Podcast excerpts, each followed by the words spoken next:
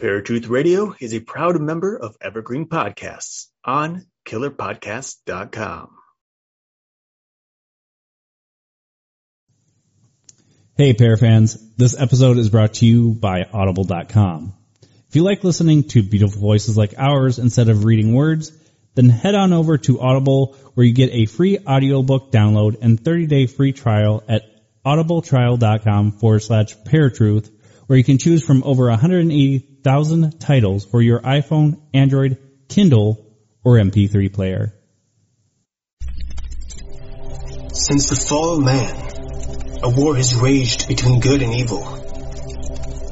Over the centuries, this war has distorted the truth. Now the truth is perceived as lies, and lies acknowledged as truth. To this day, the battle continues as we investigate and debate the truth behind the history and mystery of the universe. We are Paratruth Radio.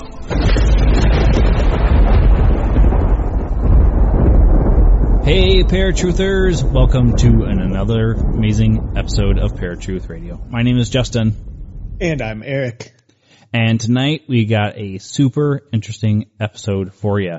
Most people know this case. Uh, it's the Enfield poltergeist case. We're going to be talking to Guy Lyon Playfair. He wrote a book called This House is Haunted, the amazing inside story of the Enfield poltergeist. Super interesting topic. Uh, Eric and I touched base on it last week where, uh, the Warrens actually have done an investigation into this case as well. So it'll be interesting to get Guy's, uh, opinion on this and, uh, see where the story led him. Guy Lyon Playfair was born in India and educated in England, obtaining a degree in modern languages from Cambridge University. He then spent many years in Brazil as a freelance journalist for The Economist, Time, and the Associated Press. He also worked for four years in the press section of the U.S. Agency of International Development. Over the years, he has written 12 books, including The Flying Cow and Telepathy, The Twin Connection. Today we have him on to discuss This House is Haunted, the amazing inside story of the Enfield poltergeist. Now Paratruth presents This House is Haunted with special guest Guy Lyon Playfair. All right, and we have Guy Lyon Playfair on the line with us. Guy, welcome to Paratruth Radio. So tonight we wanted to talk to you about This is Haunted, the amazing inside story of the Enfield poltergeist. Uh, why don't you tell us a little bit about how you got interested in this particular case? Uh, well, I literally came across it by accident. I was sitting at a lecture at the SPR, that's the Society for Psychical Research in London, of which I was a member and still am. And uh, somebody popped up and said he, he'd heard of a new poltergeist case in the suburb of Enfield, and it looked like a good one, and he would like some help in investigating it because he couldn't handle it on his own. So as I was sitting right in front of him, I could hardly get away because we have a tradition in the SPR that we help each other out when when, um, when asked, and also it's always a good thing not to um, hunt alone. I would just have somebody with you to make sure you're behaving yourself and seeing what you think you see. So that's how I got involved, and I, I went out there, I think, the following evening, and was perfectly satisfied that it was a genuine case.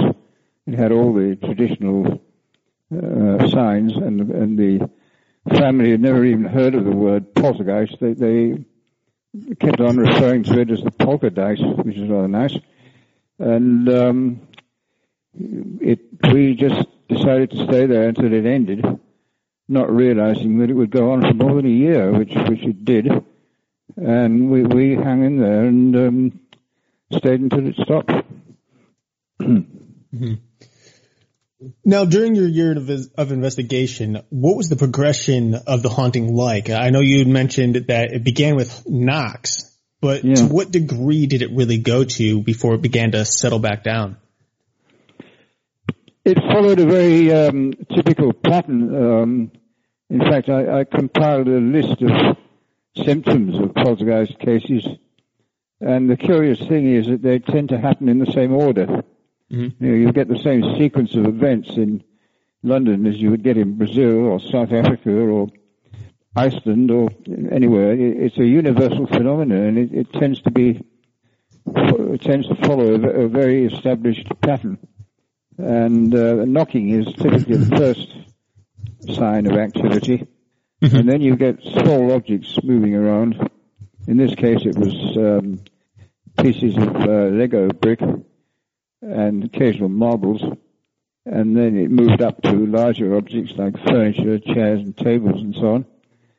And then after a couple of months, we got the really weird stuff where things things started going through walls, and um, some really quite excessively strange incidents took place, which um, people find very hard to believe, and so did I, but they, they happened. And um, finally, the thing uh, just faded out. They they tend to go out um, very very much of an anticlimax, and um, that's what happened to this one. Okay. Now, a lot of people have different definitions of what a poltergeist is. Some people believe it's an actual entity. Some people believe it's psychic phenomena coming from usually a young girl or someone that is coming into maturity. Um, what is your definition of of a poltergeist? Well, poltergeist is simply a word which um, we use to describe something we don't understand. So it's not very precise. Okay. It, it is, in fact, it's a syndrome. You know, it's a, a syndrome is a collection of, of symptoms, and we, we know something about the symptoms. There are quite a lot of them, about uh, 15 or 20 altogether, and um, we just refer to them as poltergeist. Of course, when the word was was was made popular by Luther in the 16th century, the, the, the only solution around was really that it had to be the work of the devil, mm-hmm. because that's how they thought it in those days, and mm-hmm. Unfortunately, some, people still do, but we, we don't uh, um, think that way at all. And um, the, the phenomena remain the same. It's just that the interpretations are different. And now it, it appears that there is some curious relation between the state of mind of the the epicenter, the, the person around whom it all revolves, and the things that happen. But they're, they're, they're, still totally mystifying. I mean, you know, chairs and tables don't just turn over on their own. It's it's not possible. Right. And yet it happens. it's like Galileo said, you know, sorry, the Earth is going around the sun whether you like it or not. mm-hmm. Now, not not every investigator does this, but many do, and I think they should. Uh, and that's pretty much uh, psychologically evaluating the subject that they're investigating, uh, whether it's the people or otherwise. Mm. Um, so when you went into the house the first time and you sat down with the girls and uh, with their mother, what type of evaluation did you do to, to, try to figure out where their mindset was and what was really going on to figure out if anything was fabricated and et cetera? Well, we we went to the, to the experts. We had um, Janet spent a whole month in the um, Maudsley Hospital, which is one of the top psychiatric hospitals in the world, and she was literally taken apart and put together again, and they couldn't find anything physically wrong with her at all. She she was X-rayed all over and questioned on everything imaginable. Mm-hmm. And she was suffering from sort of mild stress following her parents' divorce. And uh, she was a bit unhappy, and she was also reaching reaching the age of puberty. She was um, 11 when it started and 12 um, when it ended. And um, it was still a, she she wasn't in any way um, as the psychiatrist in charge said she, that she was really didn't stand out. If you'd taken a hundred girls of her age off the street, um, they would all have they would all have sort of hang-ups about growing up and um, becoming adults and things. But, um, th- th- that's the real mystery. There was no obvious reason why Janet should have produced the, the extraordinary effects that she did. Right. I'm afraid we just don't know. Now, was it af- just after the divorce that all of this kind of started taking place? Yeah. It, it was, uh, I think, about two or three months. Yes, Okay. that's right. So in a sense, it it does kind of revolve around a, a young girl it, that a lot of people you know believe that poltergeist cases do. So that's actually really interesting. Yes, definitely, it definitely uh, evolved around the the youngest uh, daughter, Janet, who um, was the lively one. She was very, very um, extrovert and, and um, athletic and, and active and so on. Her older sister was much quieter and um, didn't get involved quite so much, but, but, she did slightly. But, but, Janet was the main focus Right. of the activity. Although it actually, on one occasion, it, it went on when we got Janet out of the house altogether, and uh, we still had things happening in, inside. So, so it was um, not entirely due, due to her presence. Now, uh, during the case, there there was a point in which, uh, eh, correct me if I'm wrong, but I believe it was also Janet who levitated at one point. Um, yes, Okay. not only that, but she was seen from the street by uh, by the um, policewoman who was supervising the, school crossing. She actually saw her going up and down, just just like in that um, film of The Exorcist. You know that that was actually true. I mean that that that was based on a real case, and, and it was a lot more accurate than people might like to think. And um, yes, Janet was seen levitating and and um, sort of going around in circles in midair. And um, we've interviewed the uh, woman uh, who reported that incident numerous times, and she's absolutely stuck to her story. And she's a very down to earth type, and um, she's got a very responsible job for making sure that kids get across the road without being flattened by the cars. And uh, she she knows what to look for, and she keeps her eyes open. And, and she saw um, Janet um, at least two two to three feet off the, off the bed, which incidentally didn't bounce at all. It was it was a solid mattress, and um, she's stuck to that story ever since. And so has the um, tradesman who was passing at the time, who, who saw this enormous sofa cushion just appear on the roof of the house.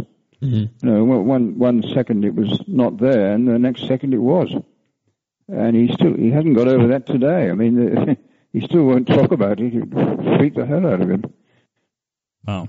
Well, All right, folks, before we get too much further into it, we're going to go to our first break. We've been talking to Guy Lyon Playfair about his book, This is, This House is Haunted, the amazing inside story of the Enfield poltergeist. We will be right back after Eric's random fact of the day. Now, Eric's random fact of the day. Did you know that Germany is a country of about 81 million people and that only about 230,000 of which are actually Jewish? Also, did you know that after World War II, many Germans had never met a Jewish person and hence have had trouble associating with Jews or even seeing them as anything but victims? Enter Rent-A-Jew. Yeah, you heard that right. Despite the terrible title for an organization, the service, according to Vox.com, isn't exactly as weird as the name implies. It's basically a seminar service. Basically, some organization hires Rent-A-Jew to put together a presentation. Then Rent-A-Jew sends over some Jews, mostly young volunteers, who talk to the assembled students about what it's like being Jewish. This leads unknowing people to see and understand that Jews are indeed more than just victims of World War II, but that they also want to be seen in their own right.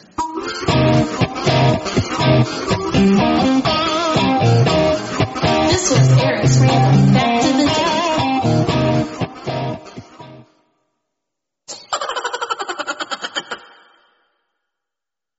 All right, folks, welcome back to Paratruth Radio. My name is Justin. and I'm Eric.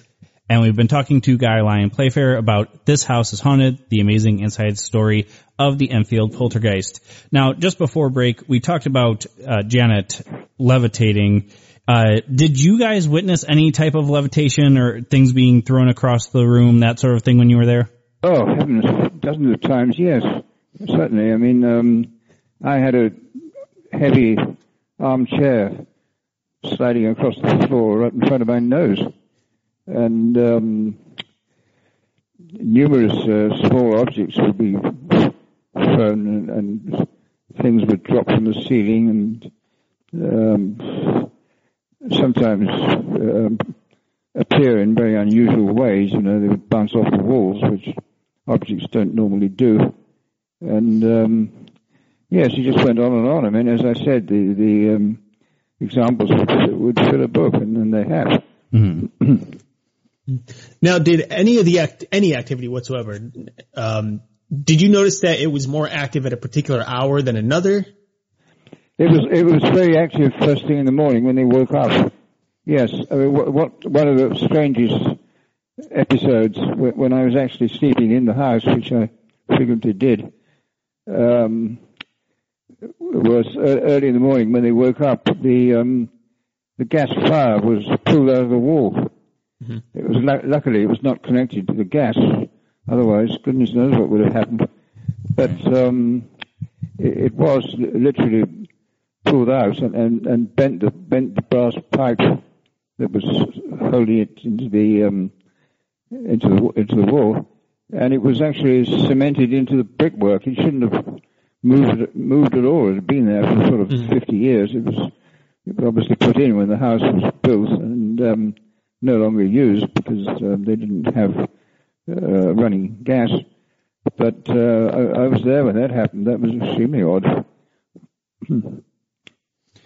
Now, uh, we talked about in the morning, but as the girls were sleeping, did any type of activity go on, or was it only when they were awake? Um, no, there's a, there's a popular belief that things go bump in the night, but in fact they don't. They, they go bump in the daytime, and they, they um, start uh, as soon as people wake up. And in fact, once you once you get the girls to sleep, uh, that is the best way of stopping the action. And I managed to um, to do that once or twice by, by a form of a kind of hypnosis, which um, uh, it, it was very effective because with children it usually is, and um, it was quite new to them, so they found it quite interesting. And it did work, and it did did stop the action. One or two minor exceptions, but generally that that's what you do in, in an emergency. You try to try to get them to sleep, and you won't get things going bump in the night, I'm afraid, and, uh, and wait until the next day.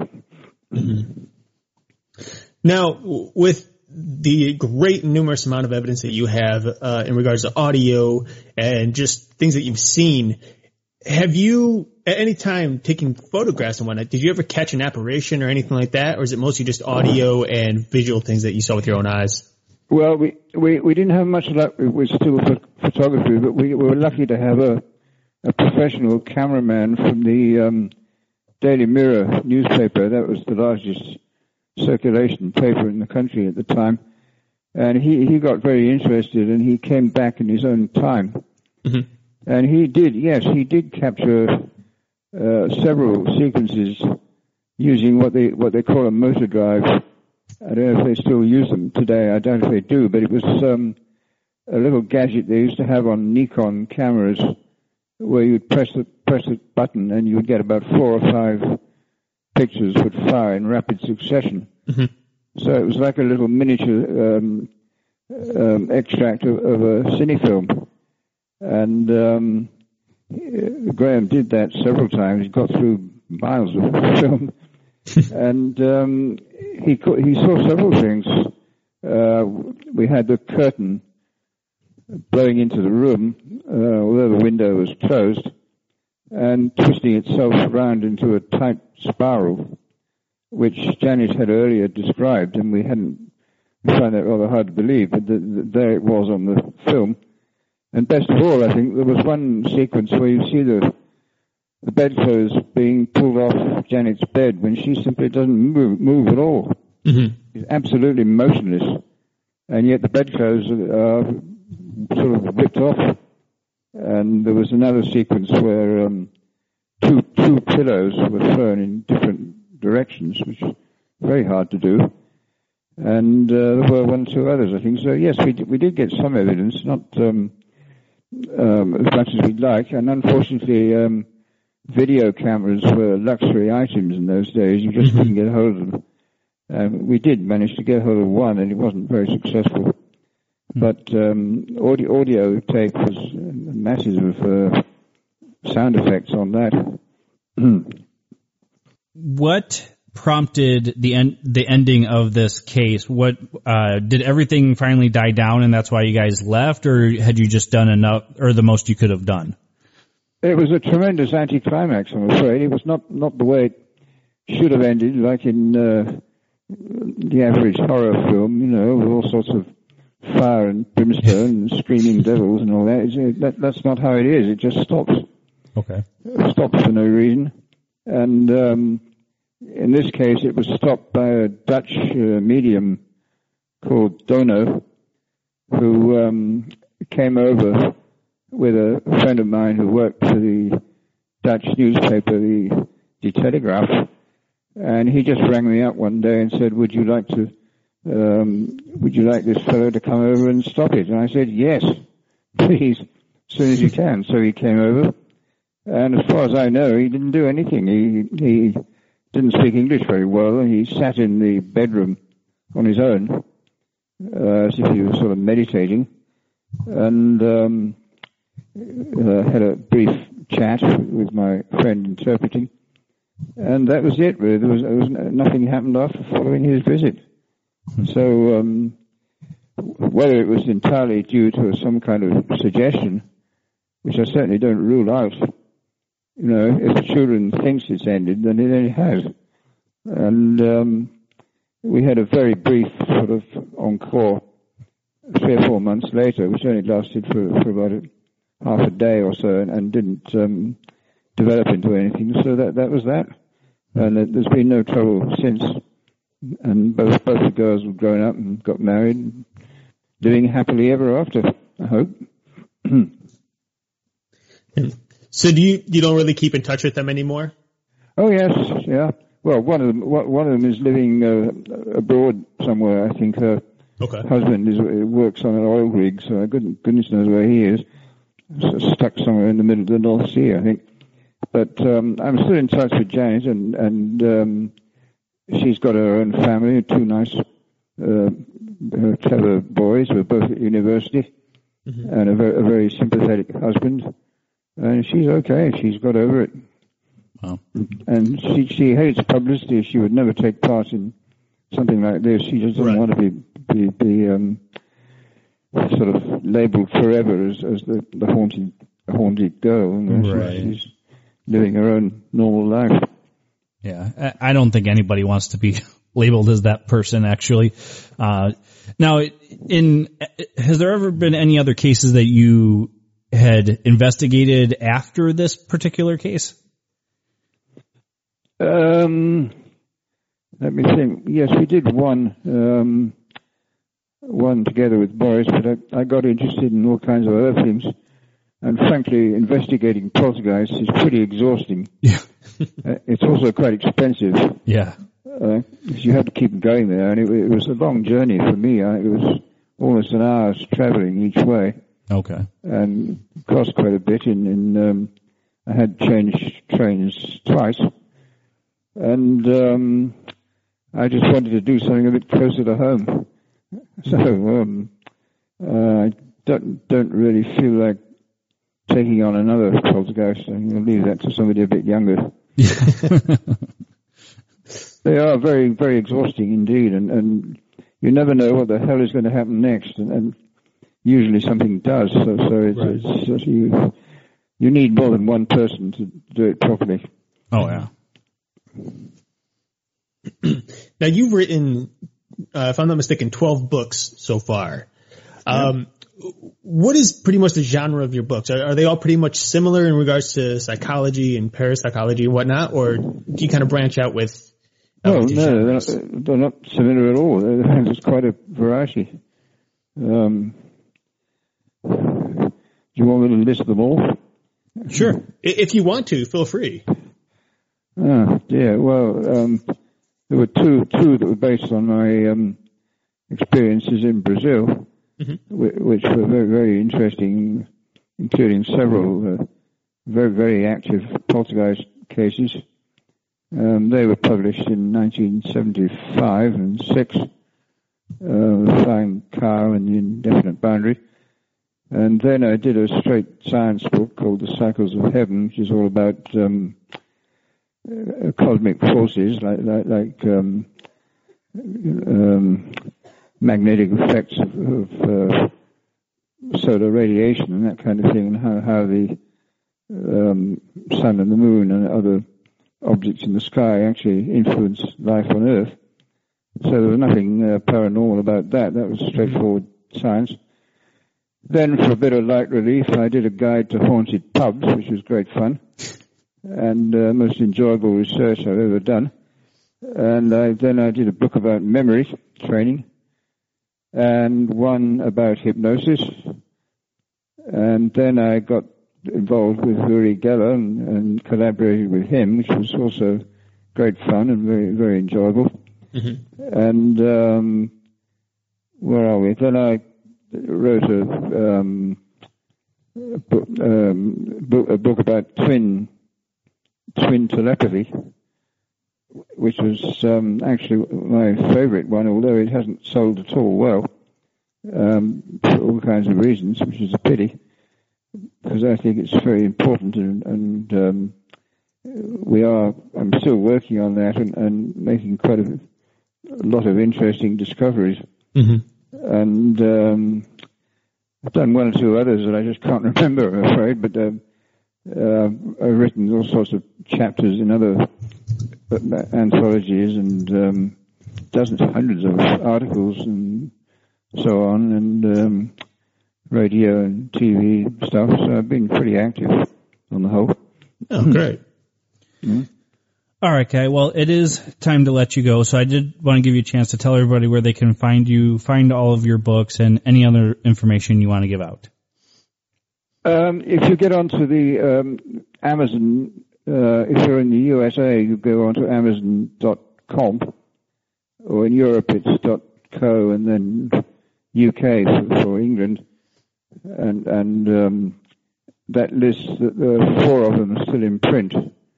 The, the Brazilian one and the um, twin book and the hypnosis one and the um, uh, well, they're all they're all listed there, and um, you can you can order them and um, read bits of them, some of them, and um, hope you enjoy them.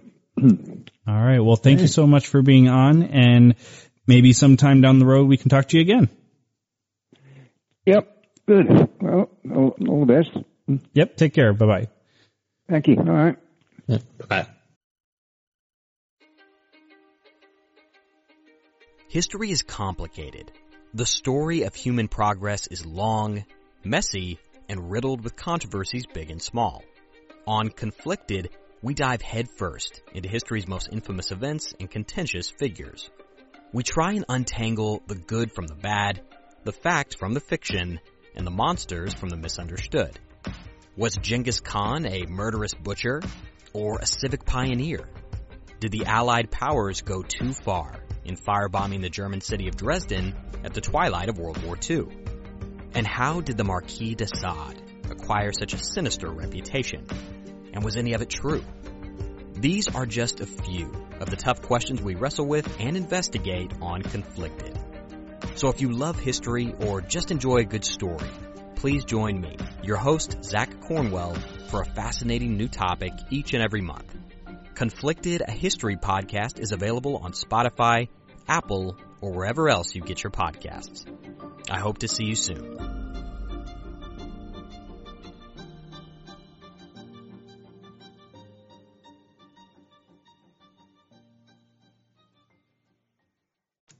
All right, folks, that was Guy Lyon Playfair.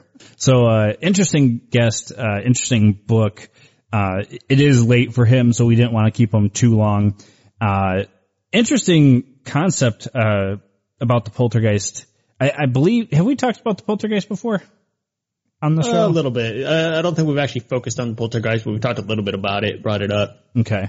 So, uh, out of all of the information he was giving us, what are what are your thoughts on it? Uh, do you think that it's more of a like tele telekinetic phenomenon? Do you think there's more of a spiritual aspect to it? What's your thoughts?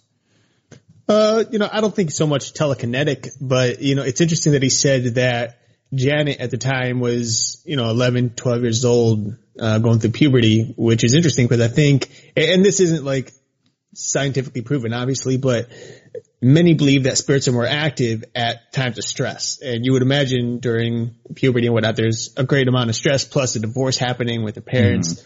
Uh, so it's very plausible that because of the situation, it would stir up some type of spiritual, uh, haunting. And I, I think based on how the girls' emotions were, you know, whether whether they were scared or uh, uh, you know happy or sad or whatever, and not just the girls. Uh, if I'm not mistaken, they had a uh, a brother as well. Um, I think based on that alone would determine how active the poltergeist would have been. Uh, you know, I think it's interesting that most of all they have in regards to evidence is audio which is great because I think that's one of the most probably the majority of what everyone who's a paranormal investigator has these days. Even uh, it's difficult to get video or photographic images of spirits. Uh, but they, he, you know, Guy had mentioned that they did have some things uh, on video, nothing spectacular, nothing that's like point blank. Yeah, look, it's a spirit, but nonetheless, you know, it's always those images that we get that are like, hmm, questionable. You know, what what could that be? And you can't really explain it. So, yeah, you know, I think it's definitely a spirit thing. I think it's weird that it just kind of ended. You know, uh, and nobody really knows why or how, uh, other than the fact the medium came in. But as this guy said, he didn't think the medium really did too much uh, before the spirit left. So, uh, the other thing though is the girls did admit to fabricating about two percent of the hauntings. Is After it started Uh, coming down. which naturally makes many other investigators around the world believe that the entire thing was a fraud.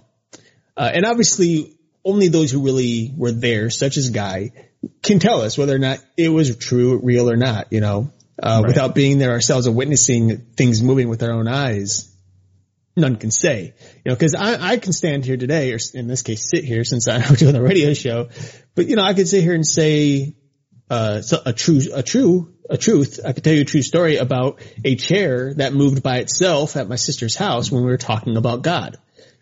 Interesting, creepy. Uh, but many people who hear that story won't believe it's true because I don't have the evidence to support it. It's all visual. You know, it's, it's what I saw, it's what I witnessed, but I don't have any evidence to prove it other than my sister who had also witnessed it. Right. So, you know, it, things like this is really up in the air. And I think it's, you have to, you have to look at it from both perspectives. You know, uh, I think we have to open our minds and say, okay, here's the evidence that Guy and Maurice ha- had gathered together. And this is what they claim is real. But they also have the evidence that is faked and they knew what was faked. Uh, you know, Guy said it very clearly during our interview here that some of the evidence that they have or some of the things that have happened was clearly fake and they knew it was fake and they knew the girls were doing it. But yet there are other things that just were unexplainable that they c- couldn't, you know, pinpoint. So I don't know. I, I, I mean, again, long, I do a lot of long answers for, for the questions you ask, but yeah, I think it definitely was spiritual. I don't really, I personally don't really believe in the psychokinetic type of thing, uh, telepathy and all that. Uh, not that it doesn't exist, but I've never seen it. Uh, the evidence to support it is very vague. So, I mean, maybe that's something we can have Guy on in the, about in the future because he did write the book, uh, Telepathy, the Twin Connection, which is interesting. And then that's I th- probably very different from what we're thinking about telepathy, but Right. Yeah. I think that book kind of goes along the lines of how twins can communicate without saying a Right. word or think the same thing and that sort of thing, which is actually a phenomenon in and of itself. like it's kind of weird. But uh, one thing that uh, I thought was fascinating was he put it in the book that the the young girl Janet talked in two different voices, one in a, a man's older man's voice and one in her own, and he shows the wavelength difference. And uh, one thing that was interesting was that you had brought up something to me about a week ago on another podcast about them talking about men and trying to sound more manly and making a deeper voice. And, uh, you know, how you can put your hand to your throat and kind of either feel it or adjust it to where you can do it without straining yourself. Um, so I think it's, that's one of those things that it's pretty easy to determine what's going on because yes, it can be faked, but that little girl's voice would have, her, her throat would have been like super sore afterwards if she was faking it. Yeah. So, Well, we've seen people go through a lot more for a lot less. So, Well, I mean, it's very that's true, capable- very possible, but you know, it- I think we have to actually listen to the videotape itself and see just how much of a difference there is between the girl's voice and this whatever the spirit is that's coming through her. Uh, you know, one thing that I noticed, and I don't remember, I don't think he mentioned it, but uh, he mentioned it off air uh, that he doesn't really believe. Not, that he doesn't believe, but he doesn't like the word possession. You know, particularly, uh, and I think that's the same for many different people. You know, some people believe in possession, some people don't. Uh, and what is exactly possession? Obviously, we have a world view of what possession is. It's basically just a spirit taking over someone's body. But do they actually enter the body or is it more of a manipulation from outside?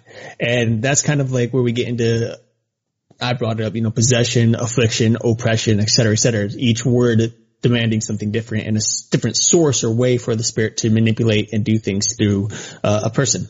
Um, but there's plenty of people who will straightforward claim, yeah, it's there's possession. It is possession. If it's going to talk through you, it's most likely, you know, uh, inside the body or somehow manipulating this the soul uh, in order to get the words to speak. Otherwise, you were talking about telepathy, which you know again is more of a it's a different discussion because I don't believe that demons can read minds, nor can they uh, really put in a sense they, they they can't put their mind into yours, but they can manipulate your surroundings to make you believe or think things that they want you to think. Uh, and, and obviously I can't get into too much de- detail there because I've, I'm not a demon. I, I wouldn't know how, how it would work. I don't know how spirits do it. at least But, not that um, we know of. Yeah. yeah. Interesting. Um, another thing I wanted to mention actually since you brought that up, uh, something else that happened off air, you know, sometimes we have these conversations with, uh, with our guests off air. And one things that I, one of the things I brought up was, uh, The Conjuring 2. Which came out about a year ago. And many of you out there listening right now have watched The Conjuring 2 and you notice something about the, the story revolving around this crooked man. And we see at the end, uh, kind of like bits and pieces throughout the film, but at the end, the crooked man shows up and it's this demonic looking creature wearing a hat, uh, really tall, really lanky. Um, and so I asked him about that. I asked him if there was anything, you know, about the crooked man that came up from the girls or if they witnessed anything. And it, it was just this thought about the fabrication of Hollywood and how they like to go over the top with some of the stories instead of telling the truth. And Guy had said that there is absolutely nothing about the crooked man in the actual story. When he was there, the girls never said anything about the crooked man. The crooked man just didn't exist. The only thing about an old man was the voice that came from the girl. Uh, so it's interesting to hear that because you get to see how fabricated Hollywood films are, uh, just for story's sake and for, uh, entertainment. You know, it's a way to draw people in because a lot of people aren't going to go see the type of story that guy witnessed. They want to see something much more over the top. So I thought that was interesting and something I wanted to just mention to everyone here on air. So Well, one thing that uh, we we didn't get a chance to to talk to him about is there is the uh, phenomenon known as the Hat Man now that has come out recently, and it almost makes you wonder if they were just merging several stories together to get a more dramatic effect. Because, like we've said in Paranormal Investigation, you don't get the evidence that half of these TV shows or even on a lot of these movies, you don't get a lot of that activity going on when you're doing an actual investigation. One thing right. I found fascinating was the fact that we had talked to him about the activity happening during a certain part of the day and mm-hmm. that it actually stopped when the girls were sleeping. Mm-hmm. Now, in most poltergeist cases, I believe that is traditionally what's going on is it's surrounding this, this one particular girl. It's usually, and this is the odd thing, it's usually a blonde girl. And it, I, it just baffles me, but it, there must be something to it. So if you guys know anything about that, please comment in the comments below or let us know. But, uh, it was just interesting that he had told us, you know, it's not at night that, that it, it goes bump in the night. It's during the daytime. So, and that's one thing that uh, I think we've all said that I, it really doesn't matter. Yes, it, sometimes it seems like in the evening things are amped up, but it, it can be anytime during the day. So, um, yeah, one thing that uh, one other thing that I found fascinating about this was the woman seeing Janet uh, levitating, and you know, if these girl, little girls were faking it, that particular instance, and the woman could have been mistaken, I'm not saying that, but in this particular instance, do you think that it would have been easily faked uh, for anything that, that guy witnessed, uh, that these girls were doing? I mean, I don't see any reason for her to fake anything unless she's being paid off for it.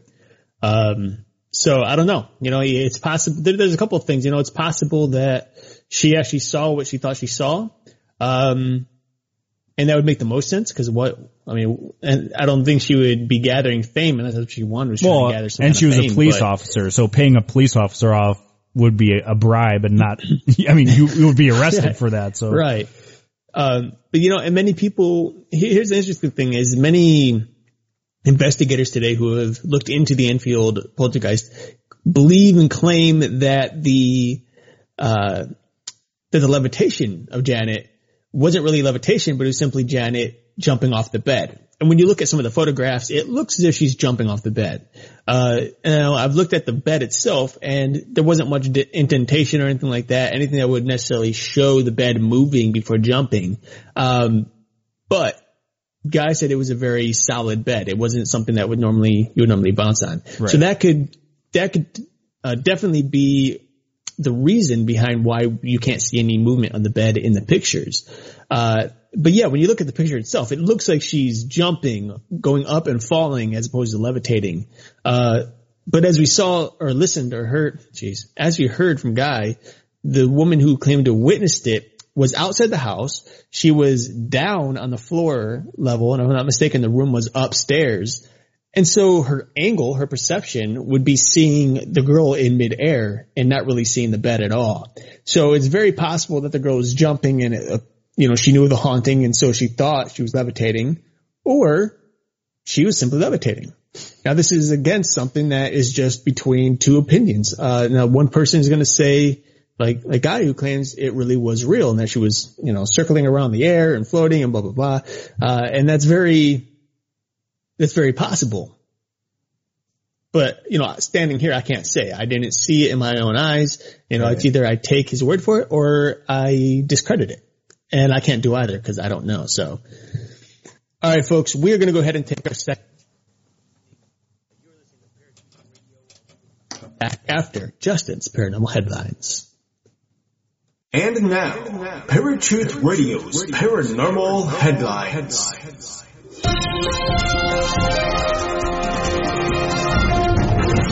How's it going, Parafans? Justin here with your paranormal headlines, and these headlines are from abcnews.go.com. Too few flushes get legislative candidate thrown off ballot. A Democratic candidate's run for the Pennsylvania legislature is down the drain partly because he used too little water at the house he claimed as his residence. A state judge threw Frederick Ramirez off the ballot in the race for an open house seat in Philadelphia. The judge found that low water and electric use at the house Ramirez claimed as his residence showed he really didn't live in the district. According to testimony, for 11 months he was billed for a total of about 3,000 gallons of water, or the equivalent of less than two toilet flushes a day on average. His lawyer said the low numbers showing zero use in some months are misleading because of how bills are calculated. Neighbors testified they never saw Ramirez on their block, the bedroom light was always on, and the home never seemed to put out trash for curbside pickup. The fact that there are no photographs or pictures on the walls, combined with the fact that his daughter's room is still decorated for an infant, more strongly reveals that the candidate is not domiciled at the house, but merely uses that location as a convenient place to stay when he is working at a nearby clinic he owns, wrote Commonwealth Court Judge Anne Covey. The seat became vacant with the January 3rd resignation of Democratic Representative Leslie Acosta. She had been reelected in November, about two months after her secret guilty plea of conspiracy to commit money laundering to a federal judge became public. Ramirez's lawyer, Adam Bonin, said the property is indeed Ramirez's home. Bonin said he is considering his options, including a potential appeal. Obviously, and especially given when this decision was handed down, time is of the essence, Bonin said.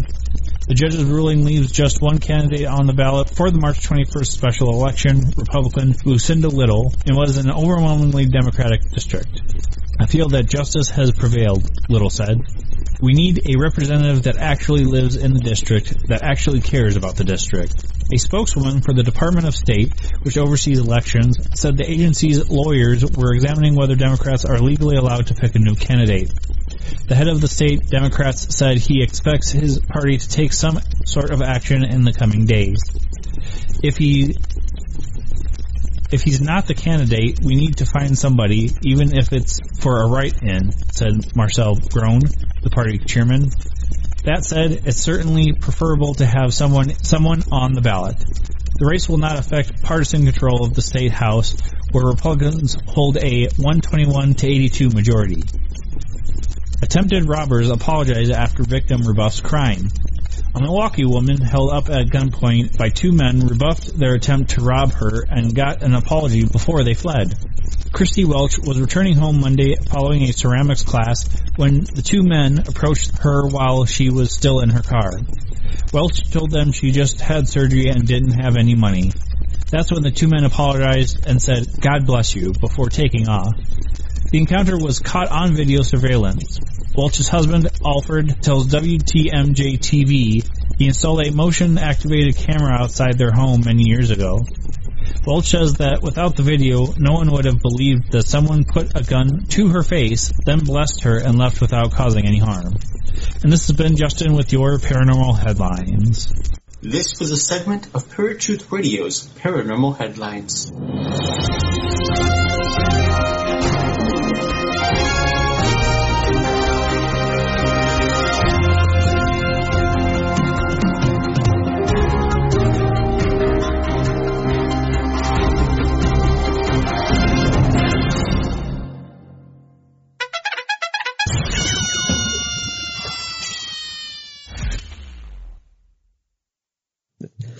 What's up, folks? Welcome back to Paratruth Radio. My name is Eric, And I'm Justin. and we were on the phone a little while ago with Guy Lyon Playfair uh, with his book, uh, in discussion of his book, This House is Haunted, the amazing inside story of the Enfield Poltergeist. Since then, we have let Guy go, and we have been talking about poltergeists, both in general and, of course, the Enfield Poltergeist itself. Uh, we are, of course, coming up to the end of the show here. But Justin, based on the evidence that Guy had shared with us, based on the evidence that you saw through your research, uh, what are your thoughts? I mean, do you think this is something that was that is real? Do you think there was a lot of too much fabrication to consider it, you know, a legit haunting, or Um, your ideas? with a poltergeist case, it's it's kind of hard because you don't really know what's going on. But from what he was saying, and he witnessed this himself, and I'm not saying what he witnessed was wrong. We only have his and Maurice Grosse's word, I, and the family, of course, uh, saying that this happened. Unfortunately, like we had said, they weren't able to get any type of video evidence. There, there wasn't that type of technology back then that they could have it readily available. Um, they, he talked about some pictures that they were able to capture, um, that were odd, but not necessarily paranormal in any way. So, in my opinion, is it possible that it was a spirit?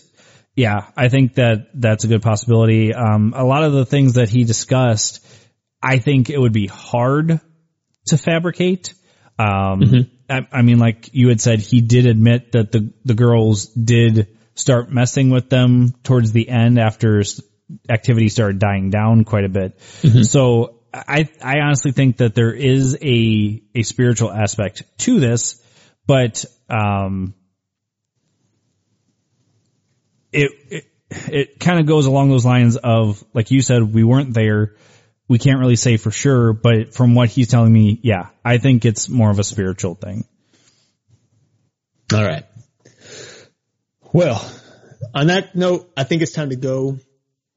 Folks, uh, if you want to get in contact with us, obviously, paratruthradio at gmail.com. Email is always nice and quick. Uh, otherwise, hit us up on Facebook, send us a photo on Instagram, or uh, message us on Twitter. Yep. And next week we've got Linda Godfrey coming back to talk about her most recent book, Monsters Among Us. Uh, as you guys know, we love our cryptids, so it's going to be an interesting, interesting show. So until next week, folks, where you will find us same time, same channel. My name is Justin. And I'm Eric. Peace. If you enjoyed this episode of Paratruth Radio and you would like to listen to it again, or are interested in listening to any of our past episodes, then you can find them at Stitcher, Blubrry, TuneIn, iTunes, Spreaker, YouTube, iHeartRadio, and the Fringe Radio Network. Or for a one-time fix of all of your Paratruth needs, simply drop in to paratruthradio.com. And of course, like us on Facebook and follow us on Twitter and Instagram for brand new updates on our show every day. Finally, we love bringing you fresh, entertaining media each and every week, but we can't do it without you. So please check out our Patreon account. Simply go to paratruthradio.com, click on the Patreon logo, and help us to continue bringing you the latest and greatest in paranormal research.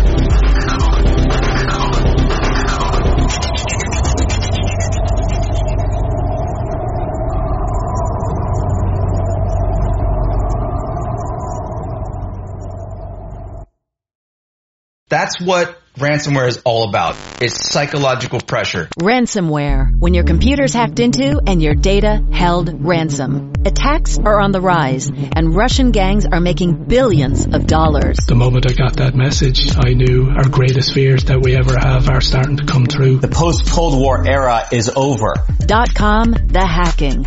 A new season from Crowd Network with me, Katie Puckrick. Just search for dot com, that's D-O-T-C-O-M, and subscribe.